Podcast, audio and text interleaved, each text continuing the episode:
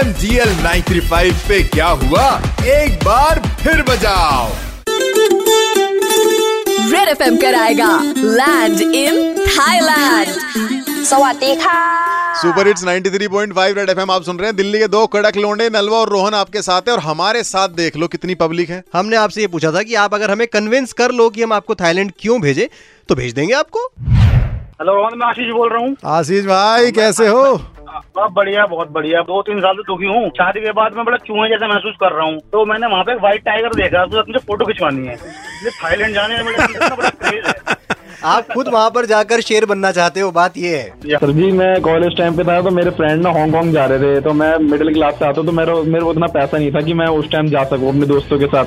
लेकिन अब मैं अगर रेड एफ़ अगर मेरे को चांस देगा तो सर मैं ज़रूर जाना चाहता हूँ। तो इसका मतलब आज भी पैसे नहीं है।